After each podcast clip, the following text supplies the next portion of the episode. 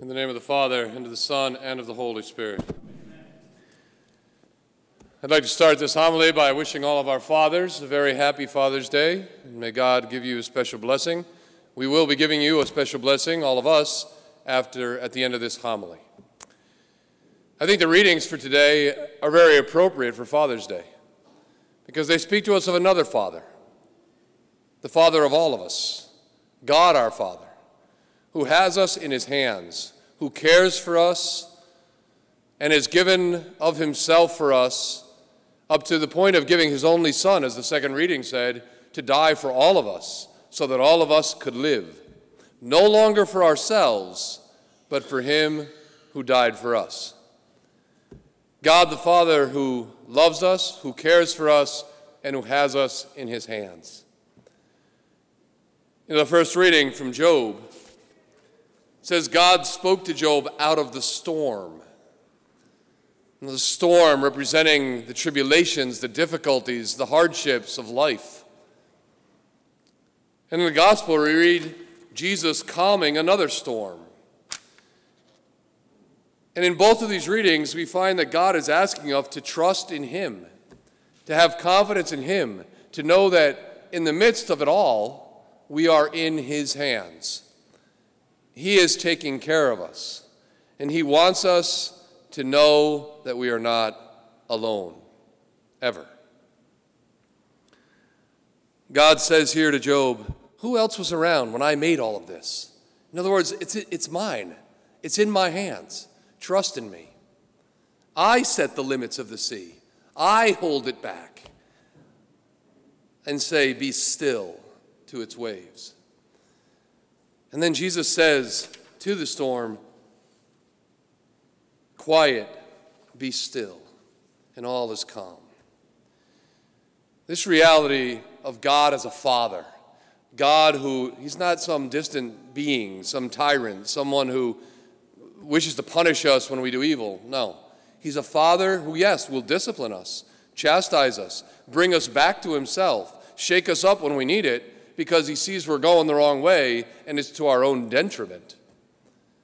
But he does it because he loves his children and wants us to return home to the Father, just like the story of the prodigal son. He'll wait for us, but he wants us there. He looks for us, and he runs out to greet us. He doesn't even let us finish our confession before he embraces us and clothes us and brings us back into the house. This is God the Father. Perhaps for many, or for some, it's not easy to picture God as a father. I find it easy myself because I had a great dad. May he rest in peace. He, was, he had his mistakes, his faults. Sometimes he'd get a little angry or upset about something. But overall, he, aside from giving us the gift of life, was caring, protecting, uh, took care of my mom and us, made sure that we were disciplined and, and strove to give us all that we needed. Above all, the faith. He was a, the, the household leader of our faith. And thus, he was an example of a man who lived for God and lived for others. And thus, we could learn from him because we saw in him an image of God the Father. But for many, that's not the case. Many who have had dads who have been weak, dads who have failed, dads who even have been sadly abusive, that have not imaged God the Father for them, but rather have caused pain and suffering because of whatever might be their weakness, their vice, alcoholism, pornography, whatever it might be that has trapped their mind in sinfulness, and they haven't been able to be the, the dad that they should be as a husband, as a father. And we pray for our dads. We pray that God will forgive them their sins. We realize they're not angels, they're not saints, they're men. But at the same time, we should be grateful for what they have given us life, love, even in the midst of their weaknesses and faults, trying to do their best. But for someone who has had a difficult time with their own father, it might be hard to picture God as a loving, caring, protecting father who wants the best for his children. And yet, that is what he is. Our fathers are not the image of what God should be. God is the model and the image of what our fathers should strive to be. Because God is always there, always protecting, always caring, always going the extra mile, always wanting the best, always striving to discipline out of love his children so that they will turn from evil and back to sin. That's why, if you read the Old Testament, he constantly says, Oh, I'm going to have to punish you for that because you're going off the track, you're following idols, that's not good for you. I need to shake you up and get you back on track. It's not because he's angry, it's because he loves them and doesn't want them to be lost. God's will is not for those who sin to suffer and die and be lost, but to repent and be saved. Because he's a father who loves us. And he does so in the midst of it all. In this gospel reading, it's a very interesting gospel. We see Jesus gets into the boat. He says to them, Let's cross to the other side. He's not just talking about the other side of the lake or the Sea of Galilee. He wants to bring them further, beyond. There's an experience he's going to give to them that is going to make them go further than their horizontal look, to grow in their faith, to come to know God in a better way. Let's cross to the other side. Let's go beyond what you can see. Let me reveal to you something greater. And so they get in the boat, and a violent squall came up, and waves were breaking over the boat. Let me ask you a quick question. How many of you have ever been on a pilgrimage to the Holy Land? Raise your hand. I know a couple of you have. No one here? Got a few in the back there. If you've ever seen the Sea of Galilee, which is also known as the Lake of Gennesaret, it's no more than a glorified lake. It's, I mean, Lake Michigan, it looks more like a sea. You can't see the other side of Lake Michigan if you've ever been there. But the Sea of Galilee, you can see the land on the other side. You can see the mountains in the distance on the other side. So it's hard to, we think of a sea, it says here they went out on the sea, right? And we think of the Atlantic Ocean or the Pacific Ocean or the Gulf of Mexico. We, you know, we think of these humongous bodies of water and big giant waves. And here you have this. I know I went three times to the Holy Land, and the first time I stopped in the Sea of Galilee to do an hour of prayer on the shore. And I was meditating on a reading similar to this one about Jesus walking on the water and how also the boat, the waves, and everything had come up. And, and I'm thinking to myself, I, I don't get it. I mean, this, this glassy water, body of water, where I can see the other side of it and all the rest. What's it? I mean, I mean, my name's Thomas. I needed to see to believe. All right? Well, I saw. Because in the question of 20 minutes, as I'm doing this prayer on the shore, on the other side, over the mountains, started to roll in these clouds. And they came down over the water and I lost complete sight of the other side. And there was a strong wind, and it started to kick up. all of this is like enveloped in a, in a valley of, of mountains. And the waves started to get white caps and get bigger and bigger. And I'm looking at it and I say, okay, Lord, I get the point. I understand. Yeah, imagine the fisherman's boat back in those times, out on those waves, easily capsized if they're not careful. A boat that could have 10, 15, maybe 20 people in it uh, not a very large vessel. And all of a sudden, all of this, this storm came up, and I can imagine it being quite terrifying for someone that's out in the middle of the lake in that moment when that happens. Then it blew over and it calmed down and it was beautiful again. Seeing is believing. Well, here, this storm comes up, and Jesus is in the stern, asleep on a cushion. The utter peace of God manifested in Jesus in the midst of the storm and the torment. He wants us to find in Him our strength, our peace, our calmness. You know, we have plenty of storms to face in our world today. They're all around us right now.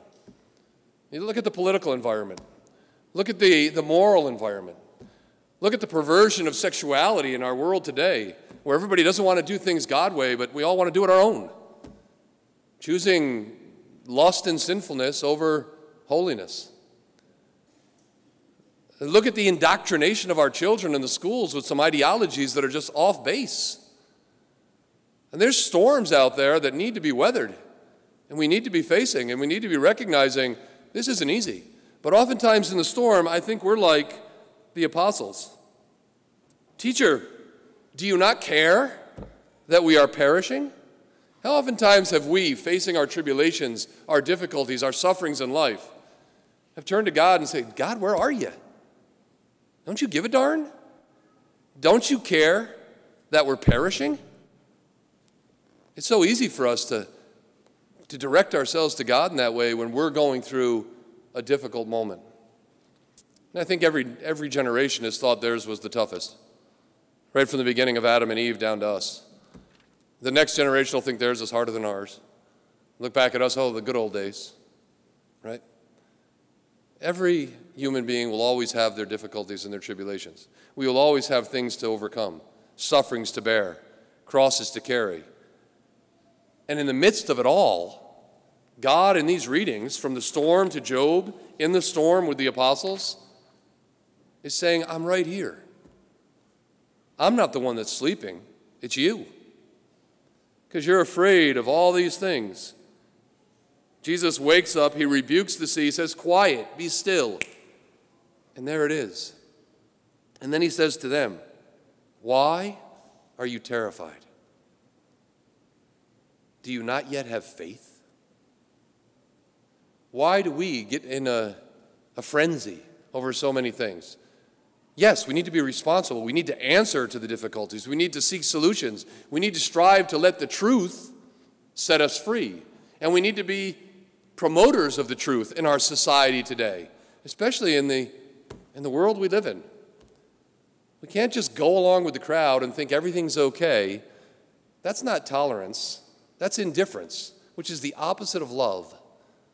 Love sometimes needs to be tough. There's an old saying in Spanish El que te ama te hará llorar.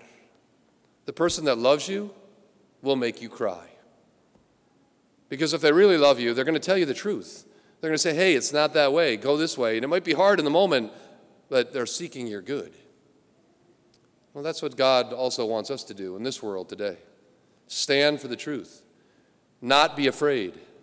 In the face of the storm that can be around us, to trust in Him. It's as if God is saying, I've got you. I've got you in my hand. You're not in the world's hand. You're not in the government's hand, thanks be to God. Right? You're in mine. Trust in me. Look to me. Find in me your peace, your strength, the grace you need to go forward, to do my will, to know that in the midst of the storm, I am with you. And not only in the storm, I'm with you in your moments of joy, in your moments of success, in your moments of celebration. I'm with you in your moments of sadness, of death, of difficulty. In all things, I am with you. I'm the one who set the boundaries. I'm the one who made all this. It's in my hands. I've given you the free will to respond to me in love, and oftentimes you have decided not to, and that's where sin and death come into the world. Not God's doing, but our own. We are terrified at times, like the apostles, and we cry out, Lord, don't you care? Of course I care. Don't you get it? I love you. I've made you in my image.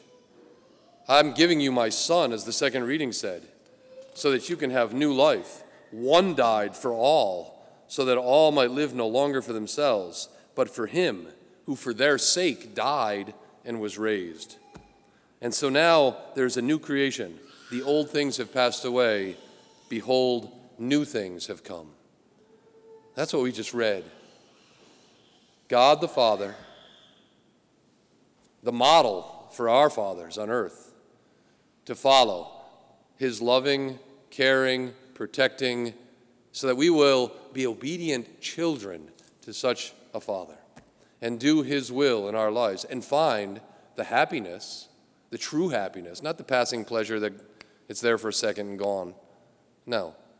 Which are good pleasures, which are fine to enjoy in this life. And then there's our illicit pleasures that we all like to be tempted by and fall into. No. No. The real happiness is the happiness that God the Father wants to give his children. And the recognition that each one of us is in his hand. Why are you terrified? Do you not yet have faith? Let's let Jesus ask us that. And then let's say, Yes, Lord, I believe. I believe in you. And I want to be your instrument for my brothers and sisters in this world today. In this storm that we're weathering here, on all the different fields of our life.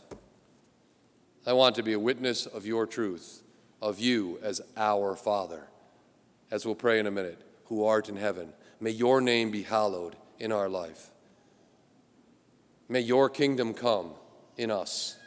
May your will be done here on earth in us as it is in heaven.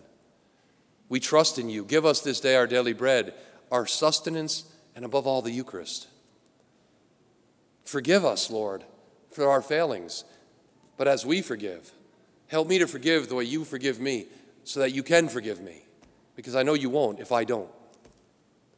Because I don't deserve it if I'm not willing to give the same love you've given me. Don't let me fall into temptation of the world around me.